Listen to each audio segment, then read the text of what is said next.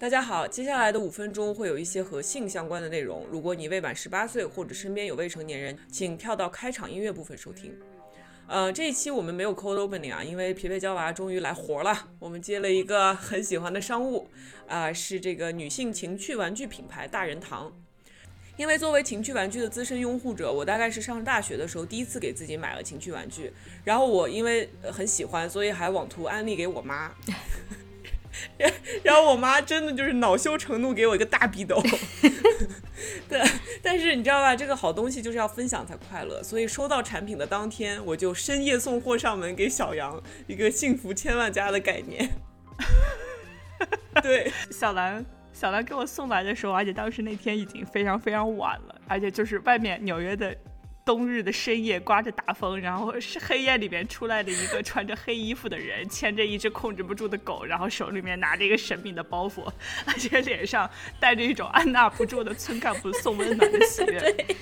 就是为什么？就是为什么这个感觉呢？是因为呃。众所周知，其实大家也不知道，就是现在你们很快就要知道的，就是我是我在这方面是这个不好意思说啊，是村里面的困难户。呃，因为我是一个没有什么没有什么 libido 的人，就是弗洛伊德看了都会摇头说你你应该去跟李老师再见见面了，李比多老师。所以我来推荐情趣用品，就如果推荐的不好，我也很担心是不是会是葛优推荐洗发水的一个概念。但是，但是我有被他 impress 到，就是因为他确实是完成了一场非常高难度的人工降雨。可以，可以，可以，鼓掌，鼓掌，鼓掌，可以，可以，可以，可以，可以。好，嗯、对我其实长久以来 libido 都还可以，就是自己，啊，我和李老师很熟，呃，但是我自己搞自己就是从来没有间断过，因为就这属于一个助眠的良药。就一般，比如说睡前啊，你涂个身体乳呀，拉伸一下，然后看个剧，然后大人堂的这个体验就是可以无缝加入到我的睡前 routine 中，让我的睡眠更舒服、更高效。这虽然是一个平平凡凡的 routine，但是某种程度上它也是很神圣的，因为你关注了自己的需求和自己的睡眠质量，就是说每一刻都不辜负自己。确实是这个样子的。我平时是一个干什么事儿都比较注重氛围的人，所以就跟我们的播客拍然后是住在酒店，我就想着好的，那么让我去这个五星级大酒店体验一下五星比五星级的产品吧。没有想到这个小孩哦还真的就是。属于五星级产品，和平时工作上大家最看重的品质一样，所以它是寻找目标快准狠，然后工作效率极其的高，一点也不费时也不费力。所以它这个效率高到什么地步呢？我甚至都还没有来得及沉浸式的体验一下这个五星级酒店的氛围，就这个床有多舒服呀，这个景色有多好啊，然后，然后就就 这个事情就结束了。就完了，对，所以真的是非常是居家旅行都市丽人必备。对，非常同意效率高这个事情，就是他没有假装我们这些顺直女是需要纳入式性交的，他他就只整需要整的部分。对，就是前一秒还在慢慢挑选小视频，后一秒就直接一个机灵做起来，就是已经等不及这个小视频了。广告还没有过完，我已经完事了。小海豹它有一个点，就是它是一个吸吮和震动两用的一个一体级六边形选手，就是它其中这个吸吮功能，我觉得就是可以颁发妇女福祉杰出贡献奖的程度，就它可以在很短的时间内一下子就给你的阴蒂启动，然后五分钟就完事儿，然后完事儿以后，我就记得那个小海豹仿佛在那里微张着小嘴看着我，然后仿佛在说啊，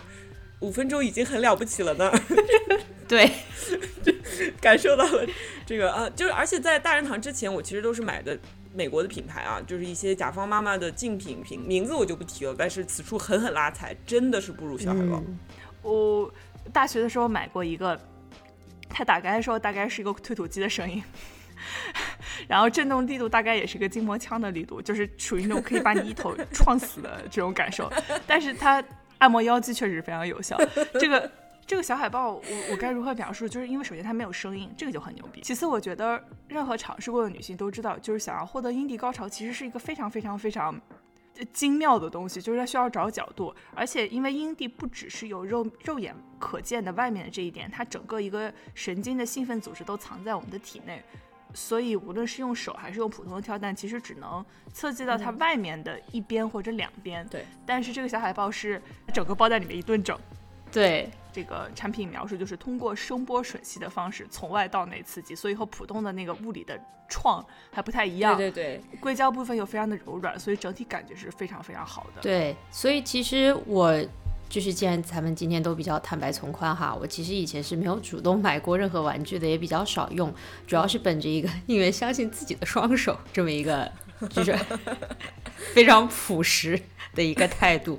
所以呢，小海豹作为就是第一个拥有的玩具，其实体验这么好，已经非常的加分了。而且它这个外形，就是顾名思义，确实长得很像小海豹，它是有头有尾的。所以大家想象一下，它是呃头的部分是类似于一个嘴，是负责吮吸的部分，然后呢后面的那个尾巴是入体，所以它是吮吸和入体两用。然后它这个头部就是我们刚才说的快准狠刺激阴蒂的这个吮吸口。除了呃这个吸之外，它还有一个入体专门用来刺激祭点的一个小尾巴，也是一个挺实用的功能。就是因为祭点这个它其实是在大概你的阴道入口的三到五厘米偏上的这个这个一个区域，然后而且你需要一定的力度，然后持续刺激才能够获得快感。就这个力度大概是我看了一下，大概是单个手指然后勾起一升可乐的力度。所以如果全靠自己的手的话，挺累挺累的。对，全靠自己的手很费劲，然后所以就这个小尾巴，它这个设计就很人性化。这个小海豹就是嗖进去，然后它有一个 U 型，它自然是向上的，所以它放进去以后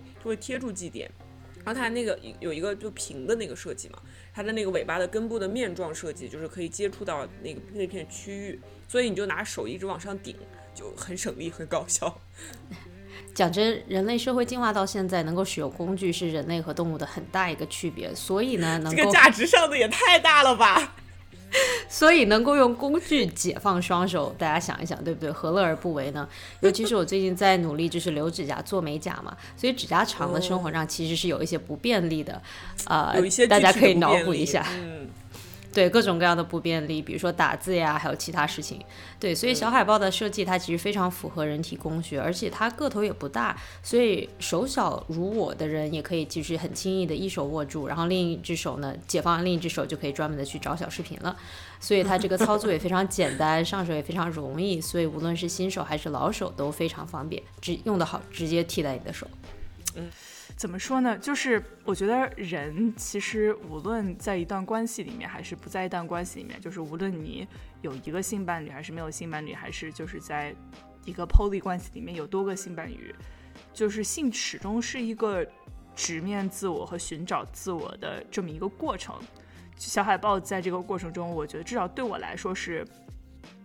非常有用的一个工具，而且确实上手很快又很轻巧，完成了人工降雨。是，所以疲惫娇娃的听众呢，有两种方式可以拿到这个产品的专属优惠。然后第一种就是你直接在淘宝上搜索“大人堂旗舰店”，然后你就去私信客服，就报暗号“疲惫娇娃”四个字，你就可以领取专属的优惠券。啊，这个产品原价是三百五十九，然后优惠价到手以后是两百九十九。然后你还可以下单的时候备注“疲惫娇娃”，就可以获得额外就是一百五十八，价值一百五十八的礼物。然后具体的内容我们会放在文案里面，呃，对对。然后另一种方式呢，就是直接在文案里找到跳转链接或者复制淘口令购买，两种方式都可以获得优惠。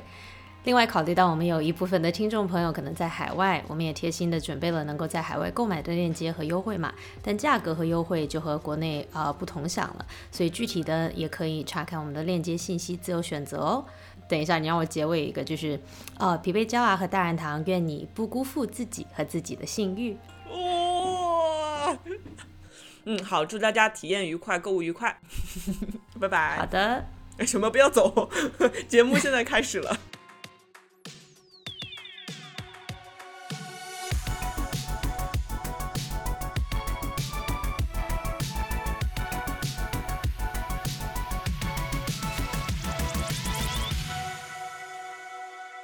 畅谈荧幕中的镜像世界，治愈疲惫的当代生活。欢迎收听流行文化播客《疲惫娇娃 Cyber Pink》，我是小兰。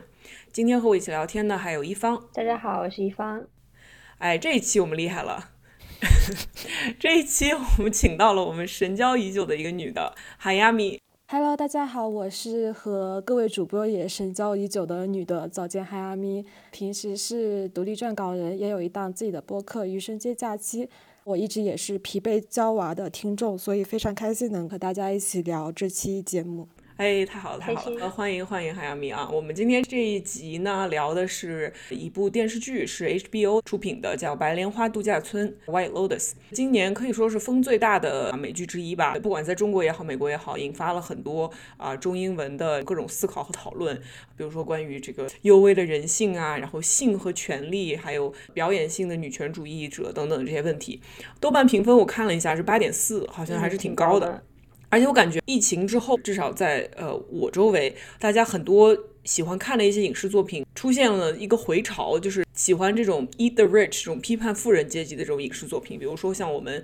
之前最早还有一期是聊那个 Succession 继承之战，然后包括现在的 White Lotus，嗯，然后这个 White Lotus 的第二季呢和第一季一样，也是以一个五星级酒店为背景的。第一季是在夏威夷，然后第二季的这个群像戏是在西西里，对吧？对，意大利的西西里。呃，就是有个事儿很有意思，虽然这个这个电视剧它里面发生了很不好的事情，但是西西里的旅游业突然因为这个电视剧就很火，就很多人都想去那个地方打卡，也不管吉不吉利。我觉得这个事儿很有意思。如果我要能去的话，其实我也想去，但是是的，呃，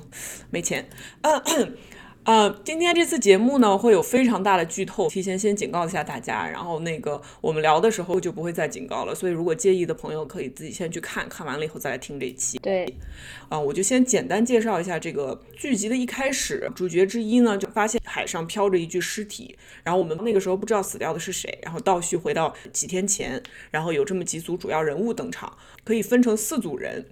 第一组人呢，就是我们管他叫换妻组合，就是两对夫妻，其中一对夫妻呢，大美女律师 Harper，然后她的老公叫 Ethan 一个人，然后他之前就是一个普通的程序员，是吧？呃，一方差不多，后来就突然赚了一笔钱，还是他的公司卖了，然后他就成为了一个非常有钱的人。对，公司卖了。然后他在大学的时候有个室友啊，是一个金融男，叫 Cameron，然后 Cameron 有一个特别美的一个在家的全职太太叫 Daphne。对。然后换妻组合之外呢，还有一群人，他们也是从美国过来意大利旅游的。他们就是一个老中青三代的三个男的，里面有个爹，一个爷爷，一个孙子。孙子的名字叫 Albie，我们以后可能就叫他斯坦福男吧，因为他就是斯坦福毕业或者斯坦福在读的一个男大。对，呃，然后呢，另外一组人呢也是美国人，就是游客，是一个叫汤亚的女富婆和她的助手，二十来岁的一个小年轻叫 Portia。然后这个富婆的老公叫 Greg，在第一季里面也出现了，就他们俩都是第一季里面就有的角色。对啊，然后 Portia 这个小助手呢，在本地遇到了一个一个英国肌肉男，他的名字叫 Jack。然后第四组就是意大利的本地人组，就是这个酒店的经理叫 Valentina。嗯啊，然后有两个性工作者叫 Mia 和 Lucia。其实 Lucia 应该也不能特别算从事性工作哦，那个是 Mia。哦，Mia，sorry sorry，Mia 是一个歌手，但是她没有什么正式的工作。对，要不我们先说一下自己为什么当时会去看这个剧吧，以及对这个剧的第一印象。其实我觉得我在看这个剧的可能时代背景和两位主播都不太一样。我是在国内的嘛，国内火这部剧是去年十二月份，十二月份是突然放开，全部人都阳了的时候，所以在国内这部剧被称为是。阳性的镇痛剂，对，都是在这个时候去看这部剧，但因为看的时候非常爽，所以会比较的有一些心理安慰一些。就比莲花清瘟更有用的是白莲花，没错没错。虽然同样是莲花，但这个是真的有用。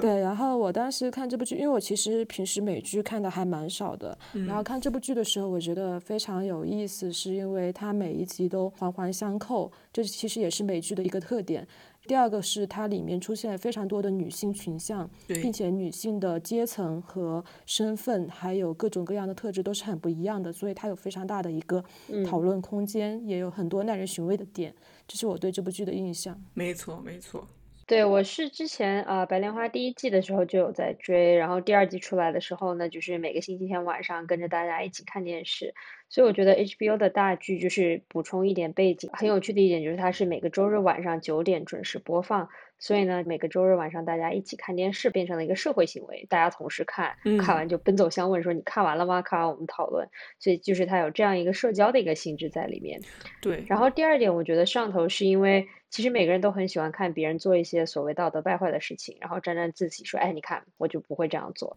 然后呢，再加上可能因为他们这些角色很多都是那种无法企及的巨富阶层的财富，那你只能从道德上鄙视他们。然后再加上这同时也是一个很好的话题。讨论，就是每次电视上发生什么事情，都可以跟家属朋友来讨论，试探一下大家的道德底线和三观。说，哎，你看，就是如果 我们发生了这样的事情，或者我们的朋友发生了这样的事情，你会怎么想？你会怎么看？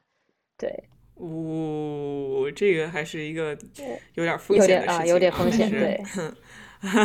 有意义，对。其实一方你说的很对，而且这个其实挺难得的，因为现在像流媒体这么多，多到我已经记不住这个有多少个流媒体在放哪些不同的电视剧的这样的大背景下，会有一部电视剧出现这种成为一个社会行为这样的一个级别，其实还是挺难的。嗯，然后我觉得我们先说说这个四组人里面那个讨论非常多的一组吧，就是这个换妻游戏的这一组，这一对夫妻，哎，两对夫妻，这两对夫妻他的这个组合很有意思，因为他从这个电视剧一开始似乎就埋下了很多伏笔，就让你感觉他们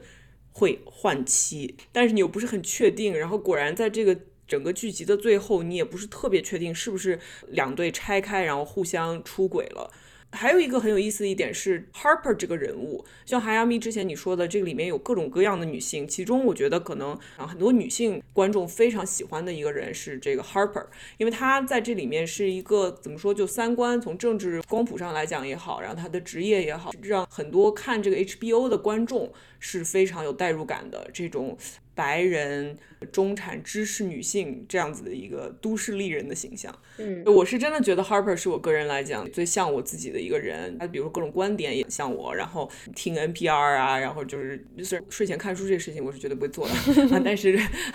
其他的一些很多行为就觉得都很像。而且还有一点就是他在情感关系中，他的地位是相较于另外一对这个全职太太和巨有钱的金融男来说，他是相对平等的，甚至可能说在 Ethan 突然卖了公司变成了一个巨有钱的人之前，他甚至可能是占上风的，因为他作为一个很有道德感的这么一个，他是一个律师，但他不是那种大律所的律师，他是一个帮助弱势群体的这么一个律师。对，专门打职业官司的。对对对，他和 Ethan 之前他们的关系其实一直有一个隐藏的一个雷点，嗯，就算没有另一队的介入，也会迟早爆发的。就是说他们之间的这个呃权力关系其实应该发生调整，就是在 Ethan 突然成为了一个特别成功的人之后，而且 Ethan 在之前一直是。有被感觉到 emasculation 的，就是被削弱男子气概的一些行为。这一点，Daphne 就是那个全职太太非常非常敏锐的指出了。她说，有的女人先是削弱自己的丈夫的男子气概，然后又抱怨她的丈夫不再对她有吸引力了。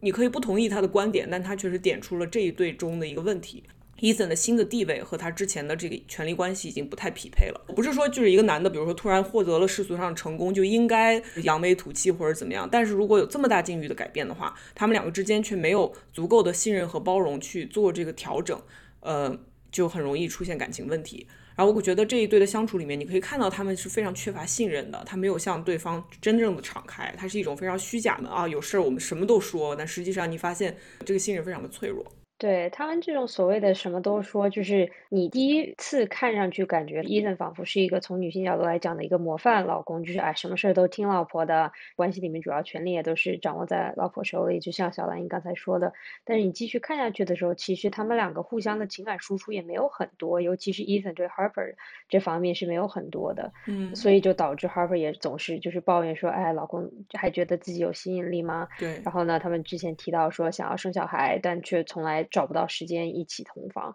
那这种东西就是，you know，听上去就其实非常的瞎扯，对吧？你想总是可以的，是，但是那就是肯定是有一方不行或者不想。对。然后我觉得很多男性网友啊，可能觉得 Harper 窒息的一个原因，是因为他非常强势，他非常聪明，包括在朋友就是另外那对夫妇面前也没有很给老公面子，甚至和 Cameron 就是那个金融男因为三观杠上的时候，可能男性网友就很容易带入 Ethan 的那个老公角度，觉得说，哎，自己老婆在外面还给丢人，然后在自己兄弟面前也不给自己面子，嗯。然后就是觉得内心非常的憋屈嘛，可能是这样一个原因。嗯，我其实觉得有一个很微妙的点，我感觉到，但是我不知道对不对，所以我想问问你们。就我其实觉得，当 Harper 非常看不顺眼 Cameron，然后挑战他的权威的时候，甚至是鄙视他的三观的时候，Ethan 其实内心是有点暗爽的，就觉得我的伴侣这么聪明，然后看不起你。打击你，你又没话可说，因为他一直在大学里面是被这个金融男压了一头的。对对对。然后他又碍于哎，我们都是兄弟，哎呀，就是我不在乎，他不愿意去反抗，他觉得反抗这个事儿让他显得好像很没面子，所以这个事情由 Harper 来做，相当于替他出了一口气。所以我觉得前半段他虽然假装在抱怨说，哎，你对他们好点，你别那么刺儿头，但实际上他心里是暗爽的。我觉得我同意的，因为尤其是你看 Ethan 和 Cameron 两个人的互动，其实也是那种他可能非常的看不上 Cameron，他觉得对你什么都没有，我比你聪明，你就是一个大屌男，对，就是整个暴发户，对，就是这种暴发户，然后这种 big dick energy，道德破产的一个人，对，嗯，就是你有钱，但是你道德破产，我比你厉害。但是呢，他又是过于好人，也不好意思说，然后可能觉得说，如果是 Cameron 跟他开玩笑，他要是经不起玩笑，对吧？那又觉得自己很没有面子，就是哎哎，对，对吧？就什么都是大男人呐，都是哥们儿，都是哥们儿，嗯你怎么就开不起这种玩笑啊？加上可能大学期间他又非常的想要去 fit in，想要去像 Cameron 那样对，那么有人气，女生都喜欢他，所以就他们两个这个之间的关系也是很微妙的。是的，对，但他们关系微妙的点，可能除了他们是有这样微妙的这种竞争关系在，还有一点我觉得很有意思，就是他们俩其实也有一种男性同盟在里面。对就其中有一点是在剧刚开始的时候，Cameron 和 Harper 他一起回到酒店的时候，Cameron 当着他的面露出了很大的生殖器，然后那个在豆瓣短评里面，其实还有一个人专门提到他被顶到好高，他说那个鸡的大小多少还是有点震撼的。对，作为女生，Harper 她当时是非常震惊、不舒服的，她的整个表现都是非常不自然的状态。然后当她回去的时候，她和她丈夫去说的时候，是一种鼓足勇气的状态。对，但是 Ethan 他就一副啊，你有什么好大惊小怪的？我觉得这很正常的这种样子。对其实 Ethan 他可能也感觉到了一点点的不对劲，但是对他不管是想说服自己，比如说是他觉得我的兄弟不会做这样的事情，还是说他潜意识里有一种男性同盟在作祟，嗯，他就是没有去理解 Harper 的心情。对然，后这个我觉得它是很有意思，就因为我觉得在亲密关系里面，其实有时候重要的不是事实是什么，就比如说这个事实是 Cameron 到底是故意去勾引的，还是无意去露出的，这个其实不重要。嗯，重要的是当时在那个场域里面，他的妻子 Harper 作为当事人，作为在场者，作为一个女性，她的感受是什么？嗯，那如果 Harper 她当时是被吓到的，她感觉很不对劲。Ethan 就不应该说去否定他的感受，觉得他在大惊小怪，而是应该去没错，对，试图去理解他的一个感受，然后去理解共情和抚慰。但是就当时那个反应，其实还是能看出来他们两个人的互相不信任，以及 Cameron 和 Ethan 之间一种微妙的男性同盟在里面。对你说的特别对，就这两个事情是同时存在的，他既嫉妒对方，他们有雄竞的那一部分，但是又有这种同盟在里面。嗯，如果这个事情发生在我身上，我可能在 Cameron 脱了裤子之后，他转过去，我就开始发短信给我的伴侣了，就说。我操！对就是刚才发生了一个这样的事情，What the fuck？对，什么情况？就是你怎么想？就他，我不会忍着不说，到了很久以后才，比如说就是云淡风轻的提出一下，然后把自己的那种其实有一点被吓到或者有一点觉得不舒服的感情给冲淡了以后，再去跟自己的伴侣说。所以这个不信任真的是相互的。我觉得 Harper 之所以会这么处理，也是因为 Ethan 没有给他足够的安全感，让他能够在第一时间就把自己的这种细腻的感受分享给自己的伴侣。对，并且他当时讲的时候，就像韩阳米说的，虽然是鼓起勇气，但是他还是非常非常轻描淡写的说，哦，对啊，就是叶良随便发生了这么一个事情啊，你怎么看？对他不想感觉自己好像啊特别，也是有点就是这种，呃，我我好像很也不是说很脆弱吧，就是玩不起，对对对开不起玩笑或者什么，他也想要摆出一副这种我不太会受影响的姿态，所以他们俩之间确实真就真的很别扭。嗯、，对，嗯，对，我觉得会让我想起上野千鹤子在那本书里写的说精英女恐弱的这个问题。嗯，Harper 有时候会让我感觉他可能也不是完全说是因为不信任他的伴侣，而是因为嗯他可能在事业中或者是在生活中都是一个非常强者的姿态，他觉得自己去暴露一些他觉得很恐慌、很脆弱的时刻，是对他的一种强者的打压。对。而且我觉得这个也是，如果我作为一个比如说女性主义者，因为一个男的露出生殖器，我就特别恐惧，这个事情本身也会让我觉得有点丢脸。这里面还有这一层，就是我可能会觉得，比如说有一天我走在路上哈，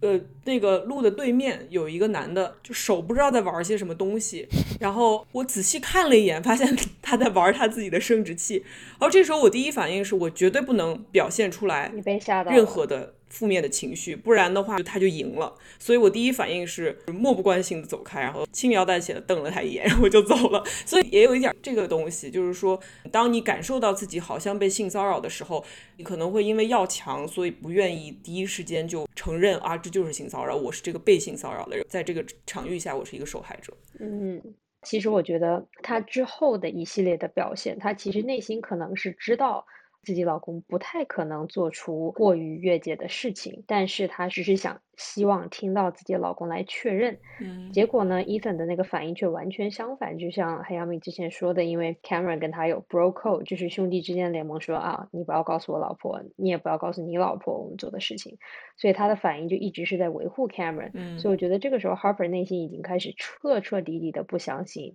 Ethan 对了。，这种雄性联盟其实就是一个对父权的最好的巩固。嗯就是当你 知道对方做错事儿了，只是因为他性别和你相同，所以你就要去为他掩盖。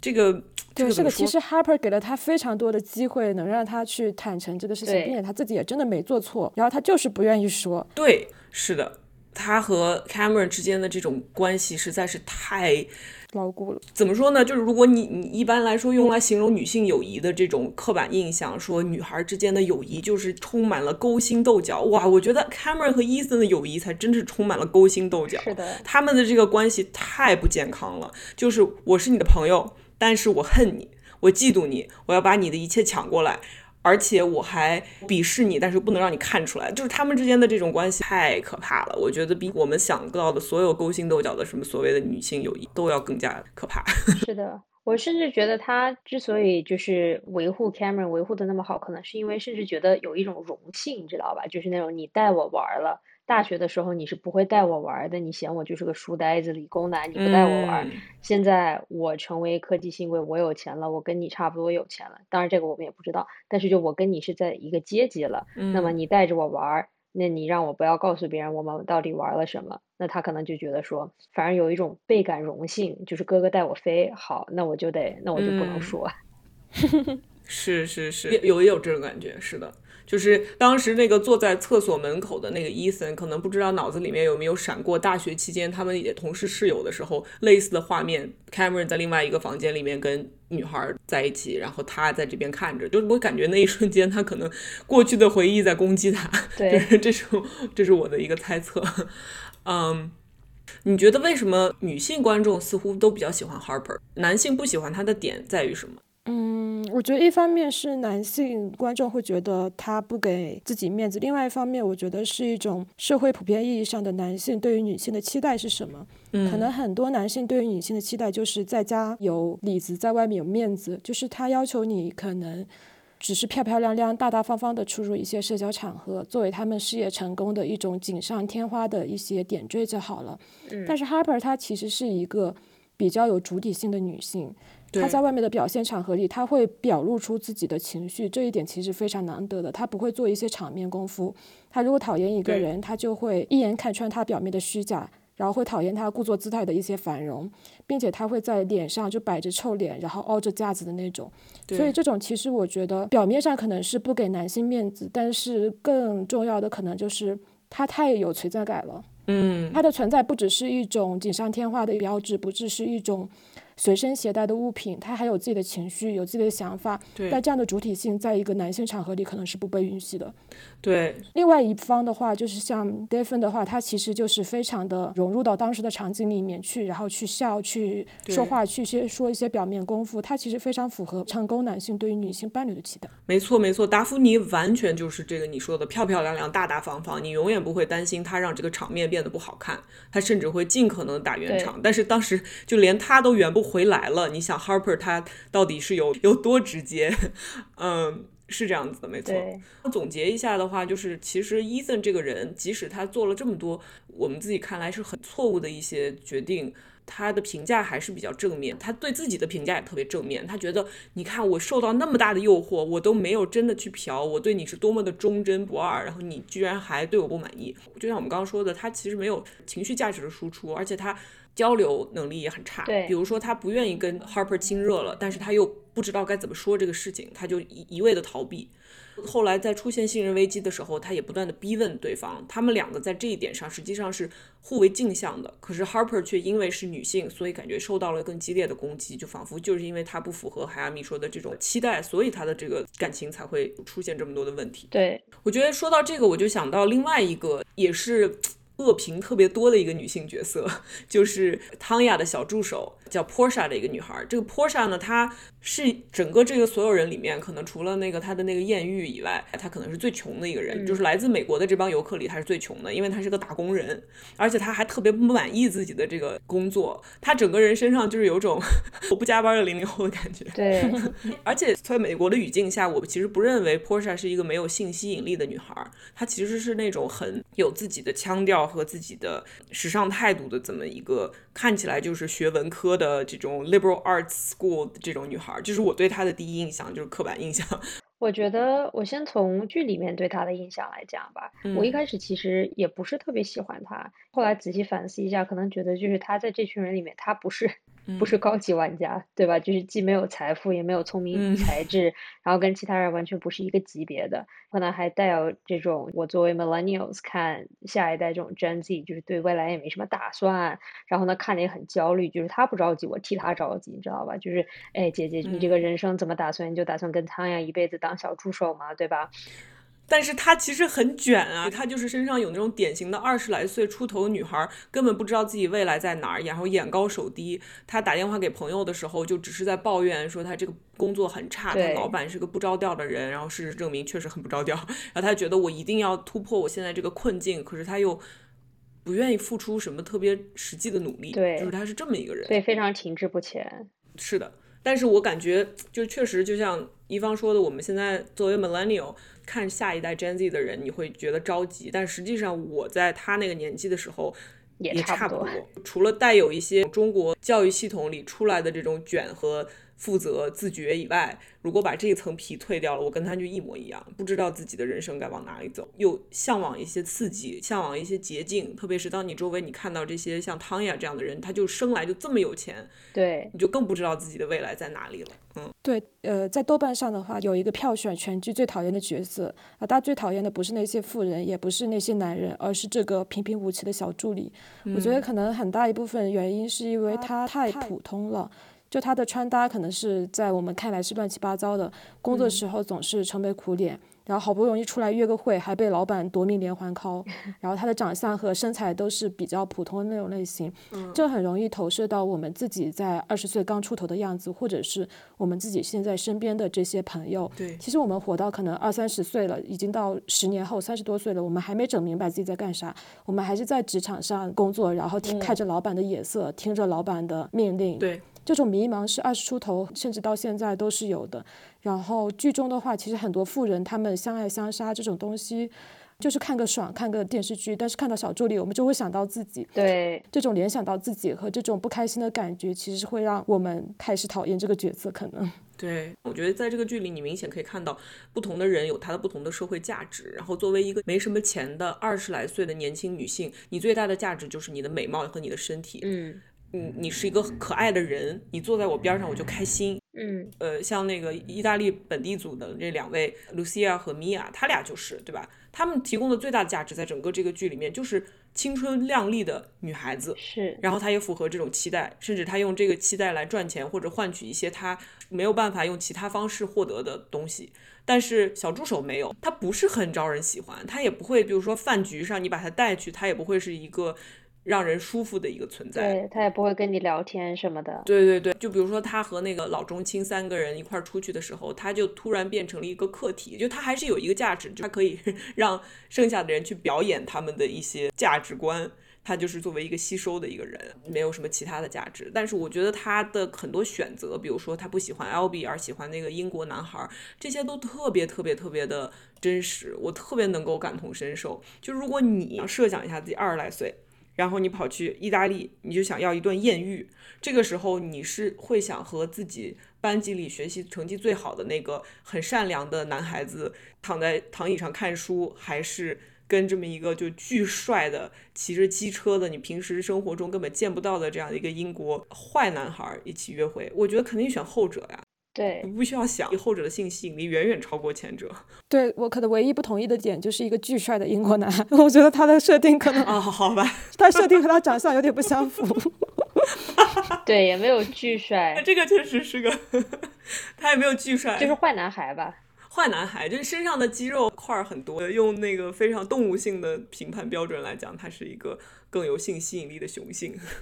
没错，他其实这两个男生可以对应到那一对富人，就是 Ethan 和 Cameron 他们的学生时代。就在学生时代的话，其实 Cameron 是更受欢迎的，因为他很坏，他很会玩。另外一个 Ethan 他其实就是比较书呆子，其实完全就可以对应到斯坦福男孩和那个英国男孩身上去。就对于年轻女性来说，肯定是一个坏坏的、会玩的男生更有吸引力一些。对，是是是是的，L B 的话，这个人我自己来看的话，我肯定是会更喜欢他的。如果我真的是我自己选择伴侣的话，我肯定会更倾向于选择他。就从各方面，然后我觉得其实小助手也知道这一点，甚至他之后也自己吐槽了自己一句，说为什么我一定要错过这种和好男孩约会的机会，然后把自己弄到这么一个境地。然后在电视剧的结尾，其实这个编剧给了他一个机会，就是让他和斯坦福男又一次在机场相遇了。然后对于这两个年轻人来说，这些。所谓的命案呀，其他就是上一辈人的爱恨情仇，跟他们仿佛就没有关系，水过鸭背一样就散掉了。我觉得这其实是个很妙的一个写法，因为对于年轻人来讲，对于一个二十出头的人来讲，确实就是好像这些厄运是不会真实的降临在你身上的。你的未来是一片光明，你有无限的时间，不需要为自己过去的一些错误选择而买单。就这是一个很残酷的东西，他有的最大的财富就是他的时间。我当时看到这个的时候就很感慨，我 就觉得啊，虽然年轻的时候蠢，但是年轻的时候真的有一笔巨大的财富可以挥霍，就是你的时间和你的试错成本。对，当时其实他呀和他的小助手都是同样陷入了一种困境，虽然那群 gay 想杀的是。想杀的是他呀，但是其实小助手也陷入到了困境里面。对，编剧给了小助手一条活路的同时，就是那个男生，英国男生在知道自己的轨迹暴露之后，他其实还是送那个女生去了机场。对，那女生还是顺利的回到了自己的家乡，甚至在回去路上还有一个你错误的之后，就是还可以重新去修正的机会，就让你重新遇到了斯坦福男这个事情。对，但同样陷入到困境的他呀，他就付出了生命的代价。没错，没错，没错，一个非常鲜明的对比。鲜明对比，而且我觉得我其实特别喜欢汤亚和小助。助手之间的一段对话，就是你一直觉得汤亚这个人，就如果我们用喜剧里面说，就直人和怪人的话，他是个怪人，他是个很奇怪的人，对吧？嗯，他的背景很扑朔迷离，童年非常悲惨。嗯，我记得看过一个人物小传，是说他小的时候似乎是被父亲性侵过，然后母亲。就是也很不喜欢他或者是什么的，反正就是一个很悲惨的童年的过去。我不知道我在哪儿看到了，就是如果错了的话，大家不要给我写信啊。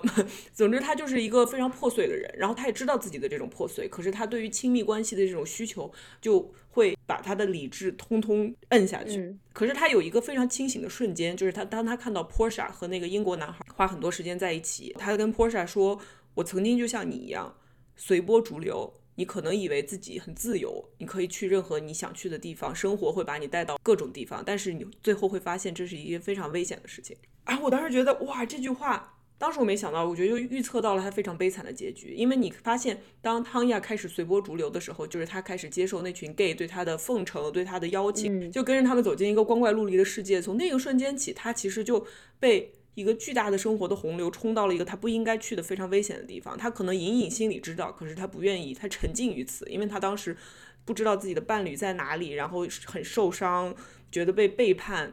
急需要被人爱、被人承认的这样一些情感需求，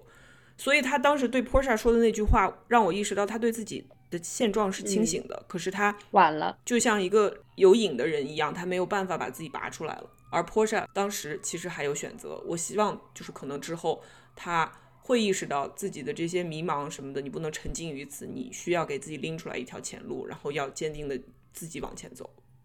嗯，我其实看到那个地方，我当时是一直非常坚信说汤雅不会死，这么重要的一个角色，再加上他当时其实感觉得到他是也是有心机的，他也是清醒的，对吧？就是包括她跟她老公在一起。其实还是有头脑清醒的去签了婚前协议，这样保证老公不会拿到自己的财产。然后再加上她知道那群 gays 对她图谋不轨的时候，她其实也是开始起了戒心的。但是就像小兰你说的，她可能过于沉浸于那种那一群 gay 给她的情感需求，所以最后还是等她意识到的时候已经太晚了。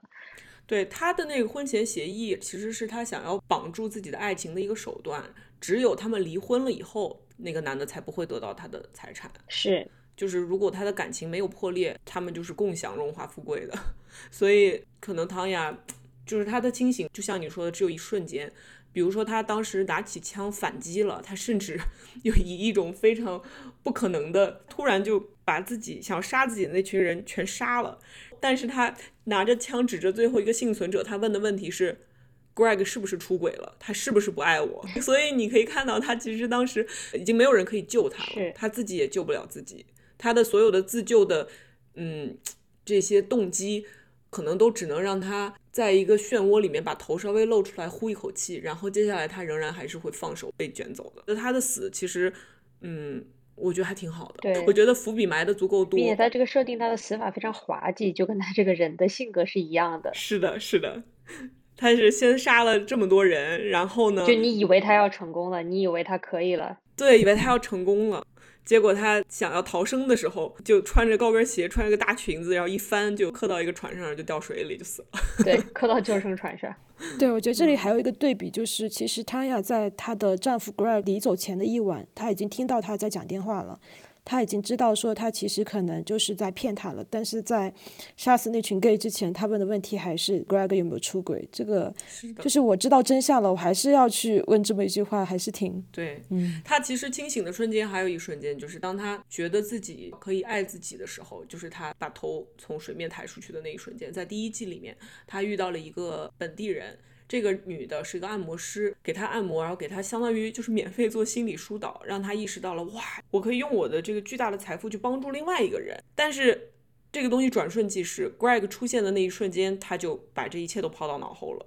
嗯，而且你看到他在第二季里面还 call back 了一下，他还回想到了第一季，他说哦，有那么一个女的，她给我按摩的时候，我仿佛觉得整个世界都变好了。嗯，这个人可能是个女巫，就是他，就是他实际上还是不清醒的。对，嗯，就是看汤雅，你会觉得她是一个非常有喜剧性的这么一个悲剧人物，但是他的底色是非常非常悲剧的。嗯。没错，我甚至在想说，如果一个人的童年这么悲惨，他从来没有得到过很好的爱的话，那他余生用什么样去弥补他的这种爱的缺失？怎么去治愈他呢？我觉得好像有没有什么其他办法了？对，是的，说你很难轻描淡写的去说啊，你就要爱自己。一个没有被爱过的人，怎么爱他自己呢？没错啊。所以就是这个人真的非常悲惨，但同时他又因为极度自私，所以让你不能够。完全的去同情她，所以我这就为什么我觉得这是一个非常棒的一个女性角色，她是一个非常立体的人，然后你对她又爱又恨，但是你又忍不住去同情她，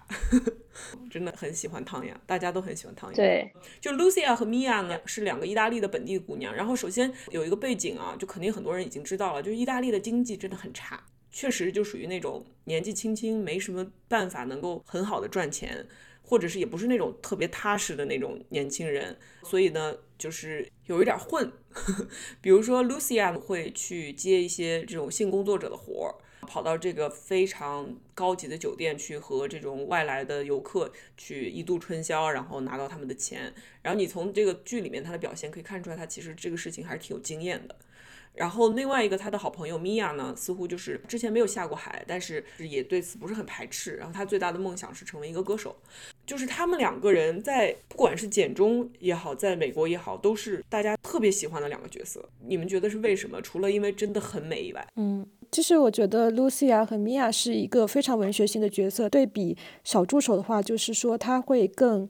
他你在现实里是不会遇到这样的人的，因为文学性它是离现实很远。比如说，他们热情奔放，他们聪明机灵，他们在诡计多端的蛇蝎美人的外表下，可能还带了一些小女孩的天真。这些是我们在现实里都不会遇到的人。就是 Albie 和 Lucia 其实是有一定的性转在里面的，因为普遍意义上会认为说，女生对于女生来说，性和爱是没法分离的。但是男性把这个分得很开。但其实，在这一对的过程中，我们看到 Lucia 她从头到尾都是非常清醒，非常知道自己在干什么，即使发生肉体关系，还是知道自己最后的诉求是什么，其实就是想拿到钱。但是 L B 明显就是一开始的时候，因为外貌可能喜欢上 Lucia，最后发现她的身世，然后觉得她很可怜，然后甚至为了她不惜背叛自己的母亲，给她筹到了钱。就我觉得这里可能就是有一点点小小的，就是性别倒转，嗯，所以才会让人觉得爽嘛，因为现实中更多的是女性受骗，为了维护 亲密关系而，对对对对，是。对，但是就像我们之前在那个里奥格兰德这个电影里面也讲过，就是对于性工作者的经历和经验这个事情上，文学作品里面往往是过度美化或者是过度批判的，就是让他们显得特别特别的悲惨，或者是特别的轻巧。但是现实是在这两种不同的表达之间的一个状态。对，嗯。在这里面，其实我觉得 Lucia 和 Mia 就像你说，他们是两个文学人物，对，没有母亲，没有父亲，他们没有自己的家，他们来去无踪，就是你根本不知道在这个酒店之外，他们到底是个什么样子的，就只是两个这种想象中的人物而已。是的，被建构出来的文学作品而已。这样的影视作品塑造的形形象，就是满足爽感，满足观众对于。一种文学性的期待的，嗯，然后我觉得还有一个很重要的原因是，大家喜欢 Lucia 是，他把斯坦福男耍的团团转，替女观众们大出了一口气，对，这是 Lucia。然后另外一个 Mia 的话，就是有一次在教堂里和那个音乐家在做爱的时候，然后发现他勃起不起来，所以两个人就坐在那个椅子上。Mia 当时说了一句非常有重量级的话，他说：“为什么所有的资源都掌握在你们男人的手中？”对，然后后来他就。通过自己的这种方式，虽然他的方式可能也比较无奈，但他通过自己的方式讨好了那个大堂经理的心，并且最后把那个音乐家挤下台去，自己坐在了对工作机会上面。我觉得也是一种权力的夺取。然后这两个其实都是非常的让女观众有那种爽感的。对，是的，是的，没错，没错。就米娅的爽是因为她。首先，他虽然被迫要和那个又老又不行的那个音乐家做爱，但是在那之后，他又阴差阳错的给他喂了一堆药，然后就把这个人给药倒了。所以你在看的时候就觉得很解气。另外一个他说的那句很重量级的话呢，之后立刻就被颠倒过来了。对，就是他说凭什么这些资源都掌握在你们这些老男人手里？结果下一件事情发生的就是他发现，当一个女人有权利的时候，仍然会用它来谋取一些呃。就是权色交易也是成立的，因为那个大堂经理她是一个深柜 closeted lesbian，她是一个未出柜的深柜的女童，所以当米娅意识到这一点的时候，她立刻觉得，哎。我也可以这么做，可是你会发现他在做这件事情的时候，他没有那么不情愿，因为他们两个的性别是相同的，再加上这个深贵的女童自己也是个边缘化的群体，所以米娅对她还有一种同情，还有一种居高临下的，我是一个年轻漂亮的女孩，让我来帮助你破处吧，这样的一种权利上面的。微妙的这个平等，所以在那一对里面，虽然最后还是一个所谓的权色交易，可是我们看的时候就没有那么不爽，对吧？对对，因为其实我觉得米娅她不光是跟大堂女经理在完成一种性交易，她其实是帮助那个大堂经理去走出深柜，帮助他去面对自己的欲望和自己的性取向。嗯，对，是是是，而且这个大堂经理可以看到他在意大利这样子的这个社会里面，他。对于男性那种无孔不入的关注是有多么的难受，但即使她是一个直女，这种关注仍然可能会是让一个女性难受的。只不过你就没有办法那么理直气壮的去表达你的厌恶。是她甚至感觉有在投影她这种对男性注视的厌恶感，就包括大堂不是有另外一个前台姐姐吗？嗯，特别美的那个前台姐姐。然后呢，她总是说，哎，你旁边那个男的有没有 bother 你啊？有没有来烦你啊？我把他派走吧。就实际上人家是一对儿的。对，在前台。聊天还挺开心的，但是感觉他就是在投射这种自身的不安全感，然后就是说把他这给支走了。没错，没错，是的。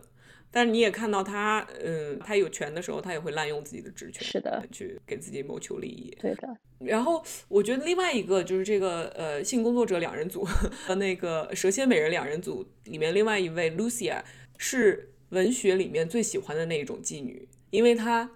又迷人又天真。他当时说的一句话让人非常的，这是可以说他的角色的一个金句，就是他说：“我们这样的人是会被惩罚的。”就他认为自己卖身，甚至有的时候会呃榨取一些他应得的劳务费。我认为，呃，是会被惩罚的，觉得自己会恶有恶报。可是这个电视剧偏不这样，给他们根本就没有受到惩罚，反而赚了一大笔钱，然后呢，买了漂亮的衣服，然后两个闺蜜在这种阳光灿烂的大街上一路走一路笑，就是一个很美好的所谓的 happy ending。虽然你不会去想这些人可能过了十年会如何，但是至少在这一瞬间，他们得到的教训并不是我出卖自己的身体就一定会受到惩罚。嗯，对的。呃，之前我们说的恶有恶报，那可能甚至这个电视剧对他的评价就是他们真的作恶了吗？就会让人反思这件事情。对，其实最后有恶报的反而是斯坦福男，所以 我觉得这就有点像编剧的一个小小的一个巧思吧，就是说女性做的恶和男性做的恶里面，谁才是真正的恶？或者说我们平时说的女性的恶真的有那么大吗？因为这个社会对于女性的苛责实在是太大了，她们一点点小的瑕疵都是被无限的放大。但是对于男性来说，这个社会是无限宽容的。嗯，他们出完轨还可以回家，还有人给他们做意大利面。对，就是这是一种非常鲜明对比。对，但在现在，可能编剧就是想通过这个结局来对这种结构进行一个反转。嗯，没错。而且我觉得你说到这个，让我想到一点。就斯坦福男真的是受骗了吗？他最后就是很释然，他觉得哎，我被骗活该。就是我怎么会这么天真？我真的觉得自己是所谓能够救风尘一样，拯救这个弱势的女孩。而且这笔钱不是他出的，是他爹出的呀。所以这个其实是一种子债父偿，而且他爹就应该出这笔钱。他爹也睡了这个年轻漂亮的女孩，而且还是在无数次出轨、无数次说自己会改，深深的伤害了 Albie 的妈妈，也是他妻子的之后。还去和 Lucia 发生了关系，所以他就是最应该受到惩罚的人，而最后他确实金钱上受到了惩罚。对，所以我觉得这是一个很有意思的一个点。但是很讽刺的一点就是 l b 拿到这笔钱的一个前提就是他说他愿意帮他爸爸在他妈妈面前说好话。对，所以他爸只是丢了一笔钱而已，没有失去自己的妻子，而且他的儿子和他又结成了一个非常非常有害的一个同性联盟。是的，他的儿子去帮他遮掩他之前的错误，再去相当于把。一个真正受害的女性，也就是他们家里面的这个妈妈，重新让她回到这个婚姻里面去，又走上了她的奶奶的那条路，对吧？对，就是他们家这个三代确实是不断的在重复同样的一个错误，嗯。最后，其实真正为整个这件事情买单的人是 L B 的妈妈，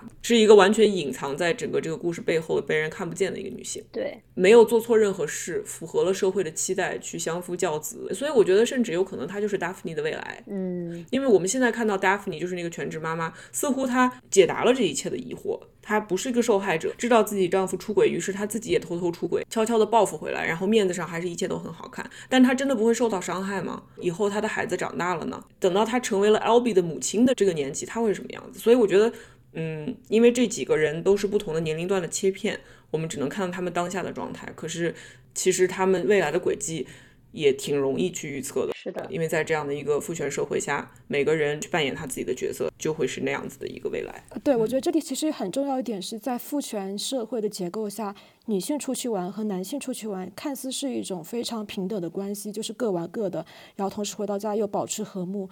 但是我觉得就是在 Daphne 和她的丈夫的一个相处关系中，其实两个人还是不对等的。一个是她其实是有先后关系，就是。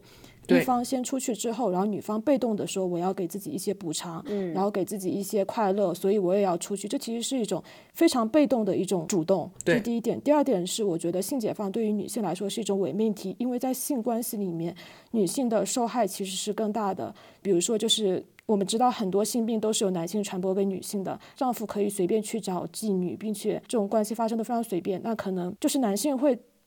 怎么说呢？就是会把性病传染给女生吧。对。但很多时候，比如说我们知道最简单的，像是宫颈癌这种病，它其实在男性身上可能存在，但对男性是完全没有任何影响的。是但对女性来说，它是可能会致癌的。所以我觉得，其实双方都是出去玩，但是双方在性行为里面承担的成本是不一样，所以这还不是一个对等的关系。他对 Daphne 还是会有伤害。是的。另外一个很重要的事情，他们两个就是之间最大的区别是，Daphne 是一个全职妈妈。她出去玩完了回来，她还是要带孩子的，就而且她是一个非常好的妈妈。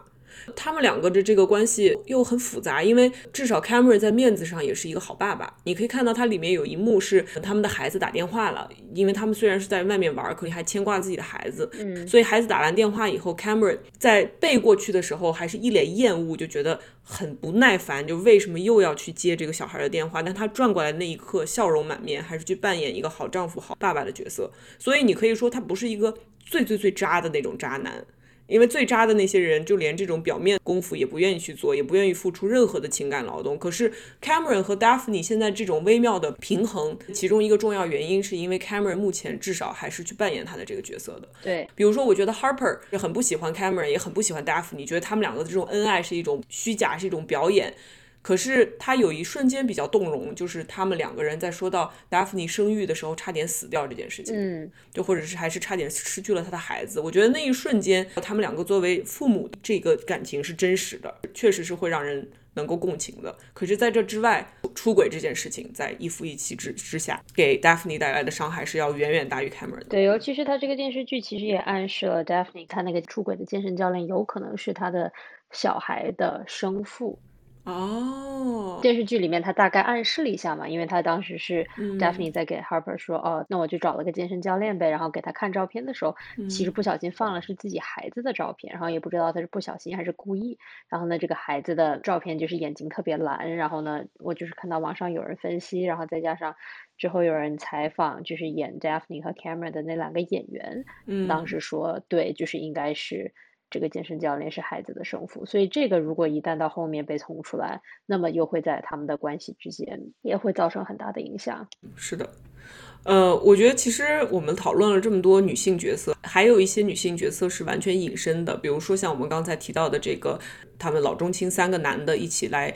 意大利寻根，他们背后的这个妻子和女儿这些女性角色是是隐身的，这个其实我们可以展开来说一说。对，有一点非常有意思，就是他们三个去寻根的时候，到了意大利的一个小镇上面，找到了同姓氏的一个家族，可能想象中是那种认亲的画面，非常的感人，相拥而泣。他们把他邀请进去，一起共进家庭晚餐，等等等等等等。但其实当时那个家庭完全没有接纳他们，他们看到他之后。听他的他们说话，然后就拿出来一个扫帚，要把他们扫地出门。对，而且那个家，就他们到的那个房子里面，他们想象的是会无条件的被这些女人包容，因为在这样的传统环境下，他们就是一个家庭的维系。你一想到回家，你第一反应是妈妈给你端上热乎乎的饭菜，奶奶姥姥迎在家里，然后给你创造这种温暖的气氛。可是凭什么他们想象的是这种无条件的包容？结果过去了以后。那个家里只有女人，三个女人把他们 扫地出门，对吧？对那些女性来讲，你们是谁？我凭什么要接纳你？我的这种爱和关怀，难道是像水龙头一样一打开就可以源源不断往外流的吗？对所以确实就像哈米说，你你提到这个之前，我都没有想到这是一个多么讽刺的事情。哎，但是他们回到了美国，他们仍然有家庭，这些家庭里面还有一些受尽委屈，可是还是在为他们奉献的女性在等着他们。对，这其实还有一个是，是他们在去乡村之前的时候，在讨论《教父》这部电影，因为那个祖父和父亲都是非常喜欢这部电影，然后这部《教父》的电影又是意大利电影，对它里面其实描述的一个场景就是你在外面不管是杀伤抢夺，还是各种玩弄女子关系，你回家之后还是会有人给你煮意大利面。对对，他们聊《教父》的那段戏被很多人讨论过了，因为那个里面其实仿佛你可以看到三个男性不同的代际是有在慢慢变好的。比如说这个爷爷根本甚至没有反思过自己这种对于自己伴侣的不忠，对对方有带来什么样的伤害，甚至以为自己做的很不错，只是因为他奶奶从来没有跟他离婚过。对，然后他儿子，也就是这个父亲，意识到了自己的母亲一辈子其实是备受折磨的，只是无法离开，所以他在这件事情上很怨恨自己的父亲。可是他长大以后又步了他的后尘。然后他们里面这个最小的 L B 就是斯坦福男，似乎看起来比他们都强。但是他又阴差阳错的成为了自己的同情，对，然后我其实觉得他没有网上骂的那么差，因为至少在他这个年龄阶段，他的这个所谓的女性主义的确是带有很强的求偶目的的，释放道德信号 （virtual signaling）。对。他释放道德信号和他释放求偶信号这个事情，在这样的阶级、这样的年龄段，在这样的所谓的 liberal 自由派里面是同样的事情，所以他在一个像那个小助手面前表演自己的女性主义，我觉得一部分是出于一种非常朴实的求偶的需求，但是另一方面，他也的确接受了不一样的教育，所以我觉得我可能会给他稍微多那么一点点的 credit。我觉得像这样子的女性主义，虽然是像一盘散沙，走两步就散了，可是。他有机会真的成为自己的生活经验，然后建立在自己生活经验上，变成一个更实在的东西。只不过可能他的年龄还没有到，我希望他以后还是有这个机会的。嗯，我觉得我跟编剧一样，对年轻人无限的包容。我觉得他是还是有这个机会的，有机会成长。不像他爸爸和他的爷爷。嗯，比如说他在这个整个这个事件里面，如果他得出的结论是啊，女孩明明说自己喜欢女权主义者，可实际上都喜欢坏男孩，就是觉得很委屈，然后觉得自己应该从此变成像爸爸和爷爷那样的人，那么他可能就会真的步上他们的后尘。可是似乎在这个结尾，至少没有表现出来他的这个教训是那个样子的。嗯，我其实当时在看那一幕的时候，并没有想到很多的东西。就是我觉得他说的话也很有道理。他批判教父的时候，在祖父面前提出自己的异议的时候，其实。我觉得他说的还挺对的，但是我总有一种说不出来的一种不对劲儿的感觉。然后在后面的一些其他的就展开的剧情里面，其实也验证了他之前的一些话的对不上的一些地方。对对。然后我当时就是感觉他在聊教父的时候，他其实在祖父面前是有些优越感的，就自己作为一种斯坦福受过现代高等教育的新兴男性的一种优越感，对他就会批判爷爷和父亲在怀旧，想回到父系文化的主导的时代，通过暴力解决问题，随心所欲的与女性。发生关系，然后回家之后，可能还有人给他煮意大利面。嗯，最后就说了一句话，他说性别是一种社会建构，然后同时就是偷瞄了一眼旁边的女生。对我后来再去回想的时候，我觉得是非常讽刺的，因为一方面在讨论女性主义的时候，在场的那个小助理她是唯一的女性，但他就是一言不发，他没有讲话的机会。是的，都是男人在滔滔不绝，还是男人在讲话，这是一方面。对，然后另外一方面，我讨厌 L B 这个角色，是因为我在我身边见了太多这种 L B 的这种男性。嗯，展开讲讲。嗯，就几年前我们会觉得说，男性接受了很多成功学的教育，对社会、对女性一律看成资源去掠夺、去占有。但如今女人已经觉醒了，男人还在泥淖里，没人教他们，社会已经变了。现在做一个正直正义、尊重女性的人，才能获得别人的喜欢和尊重。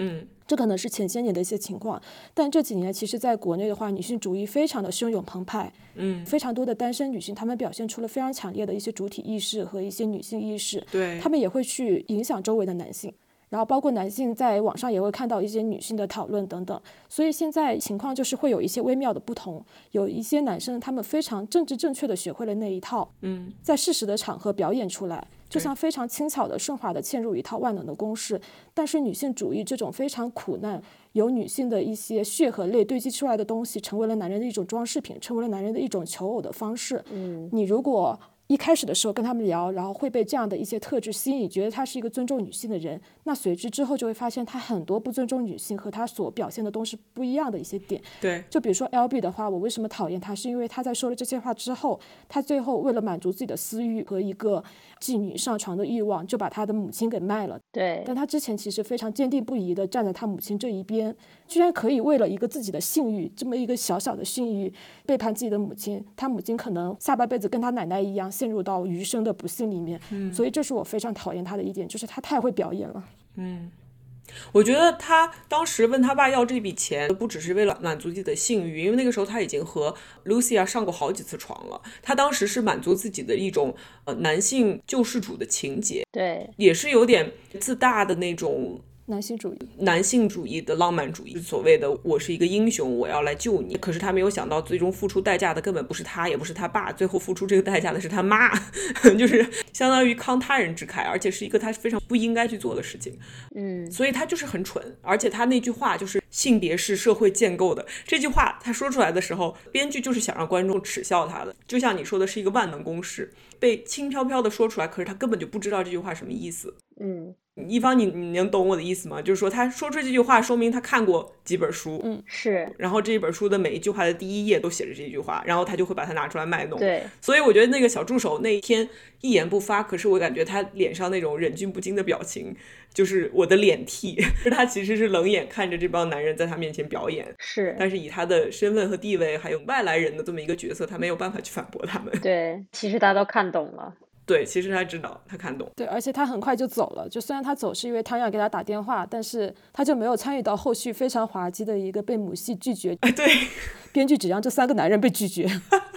对对对对对，是的，是这样，没错。是的，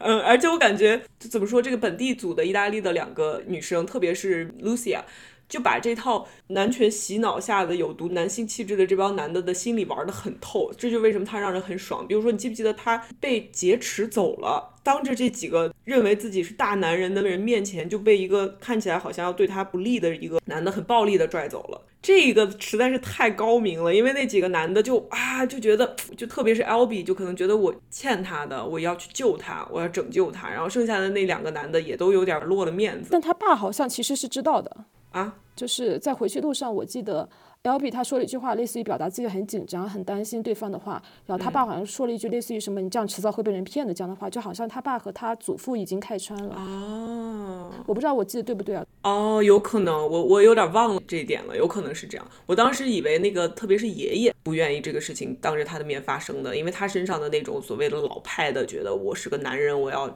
保护弱者的这个东西更重一些。但是他又是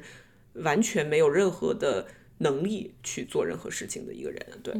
嗯，对，我觉得哈米你说的那个很多男性他现在学会了表演这个事情吧，我自己有一个很不成熟的想法，我觉得我可以看着你表演，我可以把这个道德的嘴套戴到你嘴上，然后逼着你行之合一，就是你既然把这些漂亮的话说出来了。那我就要逼着你去把这些漂亮的事儿做出来。你如果这一辈子都因为这个道德枷锁做了漂亮的事儿，那至少你不是一个特别有害的人。但问题就是，我觉得问题是在于说，很多人能很轻易的把那套表演出来的话术给说出来，但他很难做到。就是你让他说的时候，他自己就可以说出来，你都不用去教育他。你让他做的时候，对，但我就 shame 你，就用这个事情来羞辱你。对你让他做的时候就很难了，就可能你需要去羞辱他，或需要。去想怎么让他去做这个事情，这个是我觉得非常难受的一点。但同时哦，他会因为表演出这一套的话术，吸引非常多的女孩子，他会在这里面获益非常多。就是他付出的代价和他获益根本不成正比。对，但但凡让他去做一点小小的事情，可能都你要费非常多的口舌。是，这个是我觉得非常讨厌的一点。没错，哎，对，所以现在其实大家都在说的一点是警惕那些自称女权主义者的男性。对对对，之前不是有那个粉红色的帽子那个女性游行嘛？嗯，我记得呃，周六六夜现场的其中一个小 sketch 就是讽刺这些女权男的，就他们的所谓的女性主义就是买一顶粉色的针织帽子戴在头上，然后走到哪儿就戴到哪儿。这个粉色针织帽子其实是用来指代女性的生殖器官的。嗯。可是他把这个东西戴在头上的时候，其实意思是我想要这个东西，而不是我理解了你们的诉求。嗯 嗯，这个就是一个很一针见血的一个讽刺。嗯，对。所以当时不是有一个表情包嘛，就是有一个男的 meme 是一个表情包，然后最上面一句话是：当一个男性在网上表达了他对痛经的理解的时候，最下面有一行小字叫做他其实真正想说的是为什么我的鸡巴还处于未被缩的状态。嗯，就我真的觉得它和《甄嬛传》有一点像的地方在于，它首先刻画了一大批有血有肉的女性，最后的结局就是在这样一个男权的压抑的状态下，其实没有一个赢家。是，这个里面也是，虽然有各种各样不同阶层的、不同文化背景的、不同的社会阶级的女孩在，可是她们没有一个人是真正幸福而自由的，对吧？对。比如说，是我们的一个听众，他说的一段话是，他说。嗯，这部剧的各个女性角色没有一个爽的设置，有钱的被 gay 骗，然后被老公杀了，然后有知识的受困于这种摇摆的亲密关系，然后美貌符合父权期待的全职妈妈又步步妥协，弱势的女性 Lucia 和 Mia 像浮萍一样出卖自己的身体和时间，或者出卖人生给婚姻。你们怎么看待这个剧里面对这些女性的这种刻画？这其实还挺真实的。我觉得他们当中就是有钱的女性玩多重关系。Lucia、Mia 这种有色的玩肉体关系，然后没钱没色小助理就是成为一个棋子自娱自乐，但其实他们三个确实都是不是很幸福的。有钱的人一直在玩 power game，是一种被动的玩耍。然后 Lucia 这种的话，其实再怎么洒脱，还是肉体上被男性压榨的一个性工作者。然后没钱没色小助理嘛，就是被老板压榨。但我觉得，虽然里面的所有的女性角色都是被压榨，都是不开心的，但其实它还有一个侧面，就是。男女不平等或者父权社会，它的一个压榨或者他的一个对每个人的伤害，其实是不分性别的。就女性是有这样的伤害在，但其实男性也同时在受伤害。比如说 e z 和 Camila 这种非常拧巴的关系，他们互相竞争，又同时维护着一种共同利益的男性友谊、男性同盟，这是一种对他们自己的伤害。其实是因为他们自己也很拧巴。然后另外一个就是，虽然 L B 他的祖父和父亲都是很会出去玩的，但其实他们人到中年、人到老年之后。也会开始反思，他的祖父如果不会因为对家庭的这种反思，或者是他的一些痛苦，他也不会去意大利千里去寻根。是的。然后最后他也受到了一些报复和惩罚，因为他没有被家庭所接纳。对，L B 的父亲也是，就是他其实在整部剧里面一开始就在忏悔，他希望得到。妻子的谅解，但他妻子一直不谅解他，他其实也是不好受，他一直处于一种非常难受的一种状态里面。对对，所以就是刚刚说的，女性角色没有一个是开心的，但同时男性角色也会有很多的枷锁和一些痛苦所在。所以性别不平等永远是双方的一个事情，不是只有女性是受害者。对，这里面的这些男的没有一个人有健康的亲密关系，是，而且他们可能甚至不知道该去怎么获得一段健康的亲密关系。这里面唯一还有那么一点点希望的就是 L B。但是谁知道他以后会怎样？对，就像你说，他爸其实是个非常痛苦的人，他爸甚至比他爷爷更痛苦，因为他爷爷就是是被父权保护的特别好的那一代人，他做的很多事情对他来说没有受到任何惩罚，甚至以至于他到八十多岁了，他还能够心安理得的去说，我就是会渴望年轻漂亮的肉体，而且他良心上没有受到任何谴责。是他的儿子良心上是备受煎熬的，可是他行动上又没有办法改变。然后他们这种所谓的 man box，把他们所有人都牢牢的锁在了里面，没有一个人可以挣脱。嗯，我我其实觉得 HBO 的这部剧，它不是一个非常挑战观众的，不挑战一部剧，它不会让你觉得不舒服，你甚至觉得我比他们都明白。比如说我们今天讨论了一个多小时，就是一种我们比他们都明白的这样的一个 立场去讲这些话的，对吧？就是仿佛好像我们。看透了，或者站在了一一个奇怪的道德制高点上。可是我其实觉得，嗯，有一个关于这个剧的影评里面说，我们现在这些所谓批判巨富阶级的这些文艺作品，是真的在批判吗？还是一种抱着中产阶级的这种审视而艳羡而又有点嫉妒的眼光在看待这些人？就是仿佛你们有了钱有什么了不起？你们还不是这么支离破碎，然后这个嗯又不开心，所以就看着很爽。啊，我觉得是的，其实是有一点点的，也不能说仇富吧，就是一点这样的更多面的一种因素在里面，心里暗爽。就比如说，我们讨厌小助理是因为他跟我们太像了，嗯，但我们看这部剧觉得很爽的原因，可能是因为他就是破除很多滤镜的一个过程，嗯，就比如说他破除了有钱人的有钱滤镜，他破除了年轻美貌的一些。就是女生的滤镜，它甚至破除了一些所谓的我们传统里建构出来的浪漫爱的滤镜。对。然后在整部剧里面，每个人都是开心的，但每个人的开心之外又是不开心的，又是痛苦的。嗯。这些就组成了一个非常丰富的一个群像。所以我觉得它有点像印证了我之前看到的一句话，就是如果你羡慕一个人，那就说明你跟他不够熟。对，你说的太对了。你这么一说，我突然想到，这个剧里面的所有游客，甚至包括意大利本地族。他们每一个人的社交媒体一定都是无比精彩的。是的，你能想象 Mia 的社交媒体会有多好看吗？Cameron 的、Daphne 的、Harper 的，我的天呐，就这些人，任何一个人，如果我从远处看他们，都会觉得他们的人生是非常完美的。甚至小助手也是，他在社交网站上一定能呈现出非常棒的一个。对啊，被老板带着去度假，多好。没错，没有人知道他崩溃在房间里吃饭的样子，只会看到他和一个英国大帅哥在那儿，对吧？到处玩儿，所以这部剧我觉得就其实是在 Instagram 的滤镜社交网站之外，跟你讲他现实的真实的生活怎么样的。好，这种真实会让观众欲罢不能的原因，就是他看到了非常非常多可以破除滤镜的一些一些人性在里面吧。对，但与此同时，这个刺儿又扎在你身上，可是又不是真的扎在你身上。你说就是为什么这部剧看完以后，大家纷纷想去西西里，因为想去那打卡呀，因为想去那儿把自己美美的照片发到社交媒体上，然后让剩下更多的人认为自己过的生活是完美的。所以这个这个事情怎么说呢？对，就虽然你喜欢不带滤镜的去看别人，可是你自己一定要带着滤镜看自己。是的，你一定还是要给自己套上滤镜。对对对，没错没错。嗯，好的，行，那我们今天这一集就聊到这里吧。希望大家不要开着十级滤镜看别人，然后也尽量勇敢的面对没有滤镜的自己。好，祝大家人生愉快，拜拜。好，拜拜，拜拜。